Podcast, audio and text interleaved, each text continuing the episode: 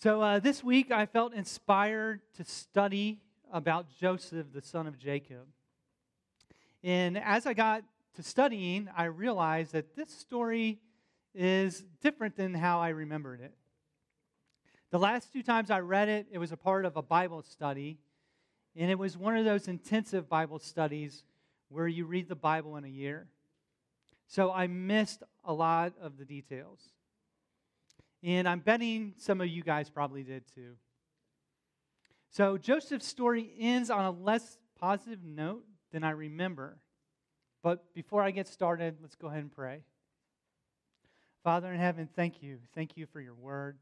I just pray that you use it to open up our hearts to learn more about you and learn what it means to be your child. I just pray um, as I speak that you only give me words to speak and that you would open up our hearts um, and you would shape our hearts to look like you. In Jesus' name I pray. Amen. So Joseph is one of 12 sons of Jacob. He is Jacob's favorite son at this time. So let's start at the beginning, which is found in Genesis 37 3 through 8. And when you find it, please stand for the reading of God's word.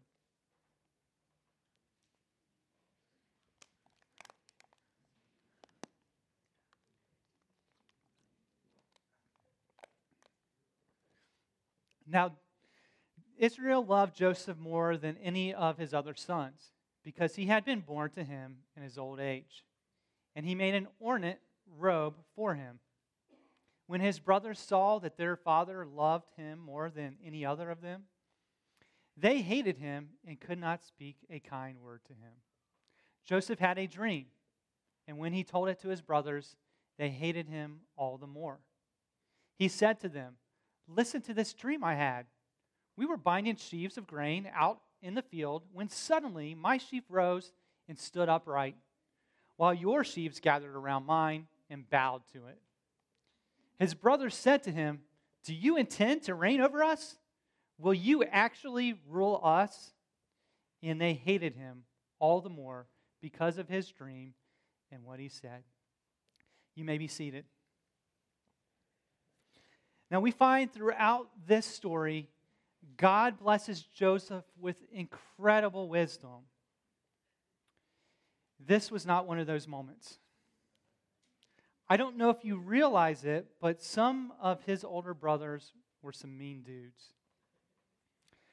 Two of them wiped out a whole camp of men because one of them raped their sister. Probably not the brightest moment to brag about ruling them in one day. So Joseph's brothers hated him so much they plotted to kill him.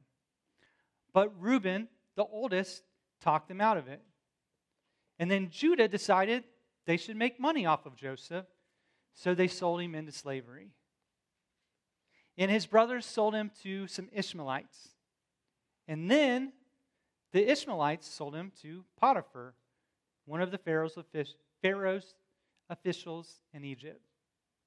The thing to know about Egypt is they thought the Israelites were detestable and would not even eat with them. So let's start out talking about Joseph's success during the move to Egypt.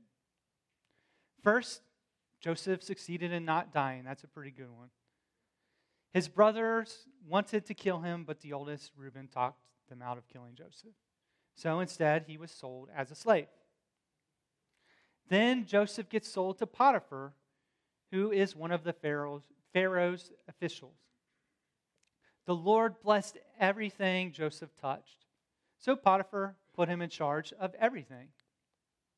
Then Joseph ends up in prison, and God blesses Joseph again, and the prison warden puts him in charge of everything.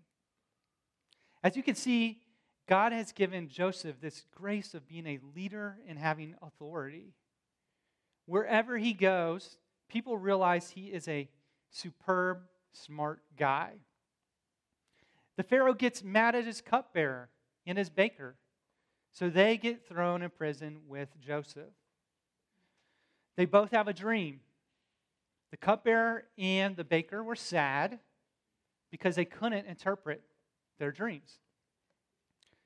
Joseph's faith is real strong at this point, And he tells them he can't interpret dreams, but God can. So not only does Joseph have the ability to interpret the dream, but he has the wisdom to praise God for giving it to him. So that is very important. Keep that in mind. So God gives Joseph the interpretation, and the cupbearer gets restored to his position. Then, after a couple of years, the Pharaoh has two troubling dreams. Then the cupbearer remembers Joseph and how he successfully interpreted his dream and also the baker's. None of the Pharaoh's magicians or wise men could interpret the dream, so he calls for Joseph. Once again, Joseph tells the Pharaoh he can't interpret dreams, but God can. Joseph interprets both dreams, and both of these dreams were about the future of the crops in Egypt. Well, in more than just Egypt. God showed Joseph there would be seven years of abundance, and then there would be seven years of famine. Right away, Joseph has a game plan to deal with the famine, and the Pharaoh was so impressed that he gave Joseph authority over everything except his throne. Joseph is proving at a really high level he is wise and skilled above all the people around him. Maybe that's why his brothers were so threatened by him. So Joseph gets married and has two boys. Joseph makes Egypt really rich because of the famine. And Joseph ends up reconciling with his brothers and spends time with his dad before his dad dies. So now let's talk about some of the troubles along the way. Well, first, the obvious is the betrayal of his brothers. For him to miss out on all the time with his dad and the rest of his family, uh, which was about 75 people in all. Then Joseph became a slave, as we read earlier in Psalm 105, 17 and 18. And it says, And he sent a man before them, Joseph, sold as a slave. They bruised his feet with shackles his neck was put in irons. And then, even at Potiphar's house, God blessed him and he succeeded. But he was still a slave in a land that he didn't want to be in. Like I said, he was in Egypt, a place where they detested Hebrews, even to the point where they wouldn't eat with them. Then Potiphar's wife wants to sleep with Joseph, and because he refused, she sets him up. Potiphar was furious, and I really can't imagine a situation where Joseph, being a Hebrew slave, doesn't get beat over that. But the scriptures don't give us details on what Potiphar did in his anger. We just know that Joseph gets thrown in prison because of Potiphar's wife. He is a slave and a prisoner for 13 years total before he is given authority by the Pharaoh. And then usually we are taught this is where the happy ending begins. So let's look a little closer. I would suspect from the text, when Joseph is given power and authority, his spiritual life seems to take a hit. Even the royal clothes that he's wearing aren't what he was meant to be worn, wearing. He was supposed to wear the fancy coat from his dad. The Pharaoh gave Joseph the name Zaphaneath, P A N E A H. I'm not even going to try that. So now he doesn't go by his Hebrew name that his dad gave him, but instead an Egyptian name. He married a daughter of an Egyptian priest. So, in my opinion, Joseph is wearing the wrong clothes, now has the wrong name, and is married to the wrong lady. And maybe you're not convinced yet. So let's go on. Then Joseph's brothers come to get food. And we find out how troubled Joseph is. Joseph sees his brothers and he can barely keep together. And at this point, he hasn't even revealed who he is. He recognizes them, but they don't recognize him. The great manager Joseph seems as if he can't or doesn't know how to manage his feelings. And I'm not sure that any one of us could either in his situation. seeing that his brothers who rejected him in such an awful way. His brothers wanted him dead. They didn't believe in his dreams. Yet strangers believed him and his dreams. That is the very reason Joseph is in authority, is because the Pharaoh believed Joseph. Joseph ends up accusing his brothers of being spies and told them to come back with Benjamin. After Joseph died, at least in the mind of Jacob, he becomes very protective of his new favorite son named Benjamin. So Jacob would not let Benjamin go to Egypt. Then, after they run out of food, the brothers convince Jacob to allow Benjamin to go so they, don't, they all don't die. Then Joseph sets up Benjamin, kind of like Potiphar's wife set him up. When I read this, it looks like Joseph's original plan was to keep Benjamin in Egypt. So, how did Joseph set Benjamin up? Well, he put his cup inside Benjamin's bag. And this was not an ordinary cup, it was his cup he used for divination. And you can find this starting in Genesis 44 3 through 5. Morning or as the morning dawned, the men were sent out on their way uh, with their donkeys. They had gone, they had not gone far from the city of Joseph. And he said to his stewards, Go after the men at once, and when you catch up with them, say to them, Why have you repaid good with evil? Isn't this the cup of my master drinks from and also uses for divination? This is a wicked thing you have done.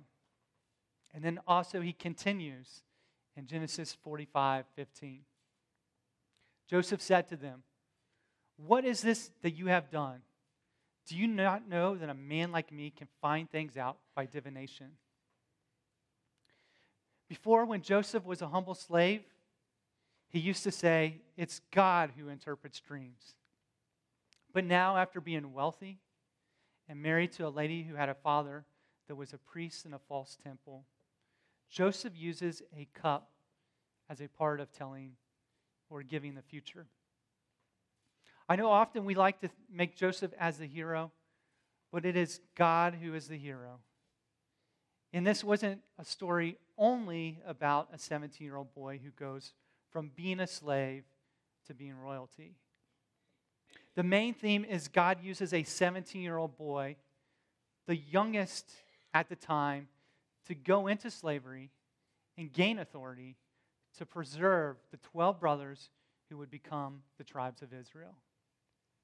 Also, in this story, God uses the brothers to break through Joseph's hard heart.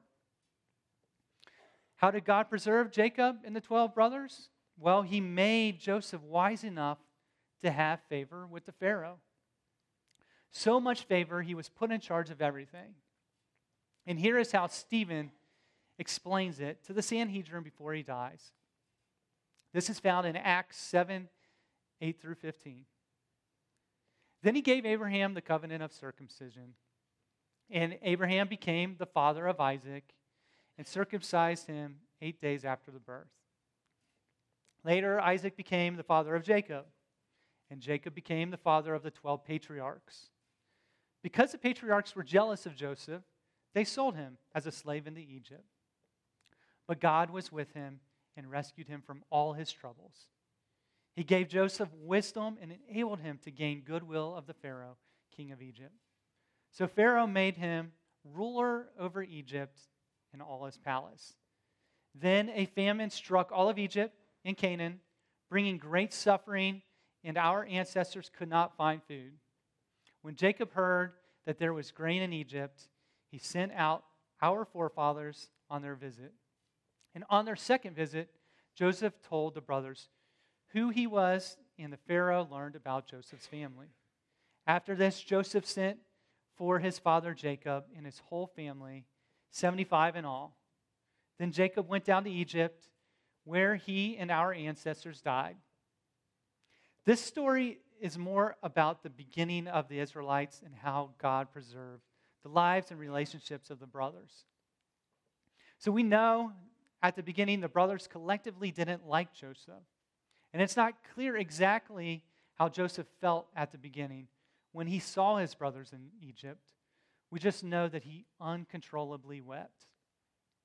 And we see the first sign of the brothers repenting in Genesis 42 21 through 24. They said to one another, Surely we are being punished because of our brother. We saw how distressed he was when he pleaded with us for his life, but we wouldn't listen. That's why this distress has come on us. And then Reuben replied, Didn't I tell you not to sin against the boy? But you wouldn't listen. Now we must give an accounting for his blood. They did not realize that Joseph could understand them since he was using an interpreter. He turned away from them and began to weep. But then came back and spoke to them again, and he had Simon taken from them and bound before their eyes. Also, there are a few verses here that show that the brothers have changed. Now, Jacob has a new favorite child, and Reuben offers protection for Jacob's new favorite child, Benjamin. And we can find this in Genesis 42, 36, and 37. Their father Jacob said to them, You have deprived me of my child. Joseph is no more, Simeon is no more, and now you want to take Benjamin? Everything is against me. Then Reuben said to his father, You may put both of my sons to death if I do not bring him back to you. Entrust him to my care, and I will bring him back. So Jacob let him go to Egypt. Then Joseph sets up Benjamin to become a slave. Joseph did this by making it look like Benjamin stole his cup for divination. So, do you guys remember who Judah was in the story at the beginning? He was the one who came up with the idea to make money off of Joseph by selling him into slavery. Listen to what Judah says to Joseph regarding Benjamin stealing the cup. In Genesis 44 30 through 34, he says, So now, if the boy is not with us when I go back to your servant, my father, and if my father, whose life closely is bound up with the boy's life, sees that the boy isn't there, he will die. Your servant will bring the gray head of our father down to the grave in sorrow. Your servant guaranteed the boy's safety to my father. I said, If I do not bring him back to you, I will bear the blame before you, my father, all of my life. Now then, please, let your servant remain here as my Lord's slave in place of the boy, and let the boy return with his brothers. How can I go back to my father if the boy is not with me? No, do not let me see the misery that would come on my father. See, Judah offers himself to be a slave instead of his brother Benjamin.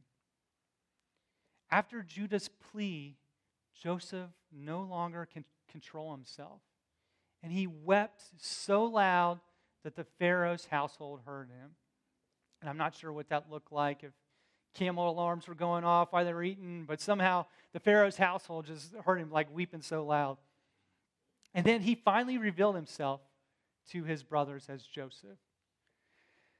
Joseph was able to see that his brothers had changed and learned to love the younger brother who was Jacob's favorite.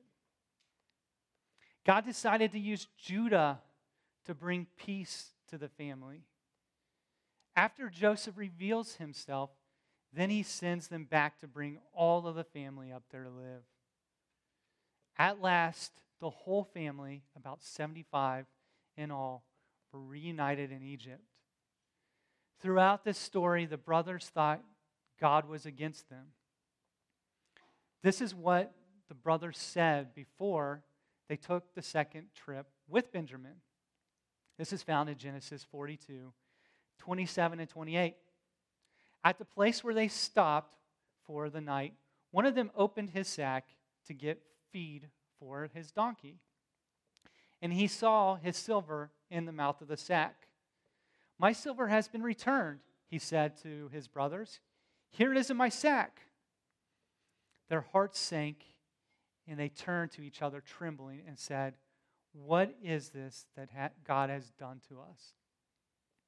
So, in the middle of this perfect plan of God, saving Jacob's family, the brothers think that God has turned on them. Now, let's look at Joseph's perspective of God during this situation. And we can find this in Genesis 45 and 5, or verse 5. And now, do not be distressed and do not be angry with yourselves for selling me. Because it was to save lives that God sent me ahead of you. Also, he says something similar in uh, Genesis 45 8. So then, it was not you who sent me here, but God. He made me father to Pharaoh, Lord of the entire household, and ruler of all of Egypt. This is one of those mind blowing thoughts on how God can use tough situations. It's how God can make things happen even though we make choices. The brothers teach us we can think God is against us when sometimes he really is. This is a part of this is a part of why it's so hard for people to understand the relationship between grace and the works we do and how grace and works go together. And we think we are doing all kinds of work when it's really God working in us. Also, the relationship of when bad things happen and how God uses them. This is an interesting idea that we have way less control than we think we do. So, in closing, let's trust God to make sure every situation works out for the good of everyone. We can get focused on our story and forget that there's a bigger story out there. Let's remember that even in our bad situations, God is still in control and that it may be happening for some big purpose. Let's continue to seek God and ask Him to keep us as we walk through life fulfilling God's big, perfect plan. Let's pray. Father in heaven, thank you. Thank you for your word and the people that had relationships with you before us that teach us so many lessons. I just pray that you use your words to guide us and your spirit to guide us as we go throughout the rest of the days of our life. Please bless us. In Jesus' name I pray. Amen.